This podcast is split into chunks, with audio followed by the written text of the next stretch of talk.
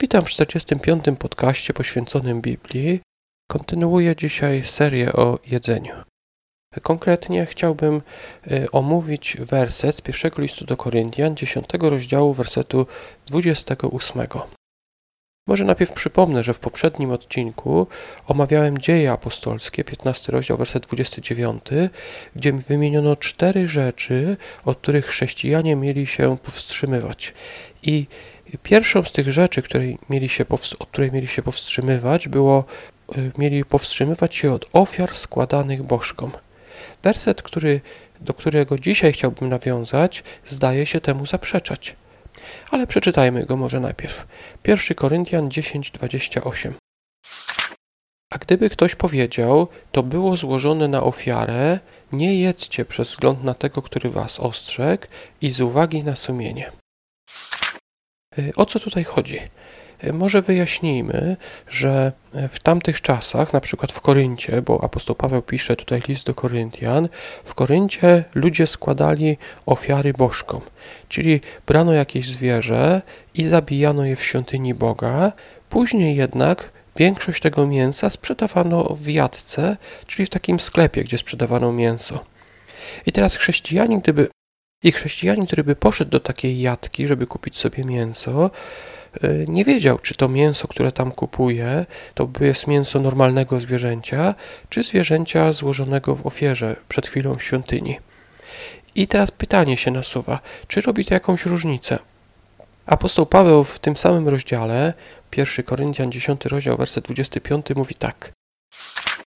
Tak więc wszystko, cokolwiek w jadce sprzedają, spożywajcie, niczego nie dociekając dla spokoju sumienia. I potem kolejny werset 26. Pańska bowiem jest ziemia i wszystko, co ją napełnia. Także apostoł Paweł mówi tutaj, że nie ma znaczenia, czy to mięso było przed chwilą ofiarowane w świątyni bożka, czy to jest mięso zwierzęcia, które zostało po prostu zabite i się je teraz sprzedaje, bo jak mówi ten werset 26, pańska jest ziemia i wszystko, co ją napełnia. I tak wszystko należy do Boga, tak więc chrześcijanin może spożywać i to, i to. Wróćmy jednak do wersetu 28. A gdyby ktoś powiedział, to było złożone na ofiarę, nie jedzcie przez wzgląd na tego, który was ostrzegł i z uwagi na sumienie. Czyli inaczej mówiąc, w momencie, gdyby chrześcijanin się dowiedział, że to mięso było jednak ofiarowane przez bożka, przypuśćmy, że zaprosił go ktoś, kto nie jest chrześcijaninem, postawił mięso, chrześcijanin zaczyna jeść, a ta osoba mu mówi, czy ty wiesz, że to mięso było złożone w świątyni takiego i takiego Boga? I apostoł Paweł mówi tutaj, żeby chrześcijanin w tym momencie przerwał z uwagi na sumienie. Ale teraz nasuwa się pytanie, czyje sumienie tego chrześcijanina, y, czy tej osoby, która go zaprosiła? Paweł wyjaśnia to w wersecie 29. Mam na myśli sumienie nie Twoje, lecz bliźniego, bo dlaczego by czyjeś sumienie miało wyrokować o mojej wolności? Tak więc apostoł Paweł tutaj zachęca, żeby przestać jeść ze względu na sumienie tamtej osoby, bo dla tamtej osoby być może Bożek jest czymś ważnym i gdy widzi chrześcijanina, który je, może to odebrać w ten sposób, że chrześcijanin w jakiś sposób oddaje cześć tamtej osobie. Ten chrześcijanin może po prostu myśleć, że to mięso jest zwykłym mięsem, nie ma znaczenia, że ta, to zwierzę zostało zabite w świątyni, jednak dla tamtej osoby to miało znaczenie. Podsumowaniem jest tutaj werset 31. Przeto czy jecie, czy pijecie, czy cokolwiek innego czynicie, wszystko na chwałę Bożą czyńcie.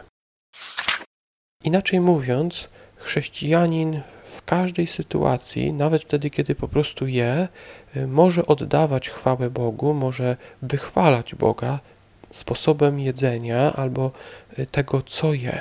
Dlatego y, warto by było może przemyśleć.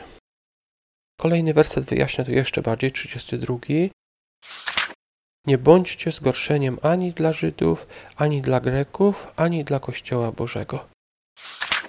Czy inaczej mówiąc, czy jeżeli chrześcijanin coś je, a miałoby to gorszyć na przykład Żydów, albo Greków, albo ludzi z jego własnego kościoła, to lepiej by było, gdyby tego nie robił. żeby nie gorszyć tych, tych ludzi. Tak więc, jaka konkluzja tego jest? Y, apostoł Paweł tutaj pisze, że chrześcijanin, który kupuje mięso, nie musi dociekać, jak to mięso zostało przyrządzone, czy było na przykład składane w świątyni, czy to jest po prostu normalne mięso, a argumentem jest to, że y, każde mięso należy do Boga, jak tutaj napisał apostoł Paweł.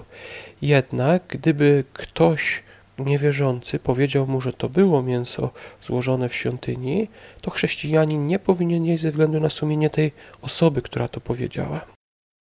Może na koniec jeszcze raz przeczytam ten werset. A gdyby ktoś powiedział, to było złożone na ofiarę, nie jedzcie przez wzgląd na tego, który was ostrzegł i z uwagi na sumienie.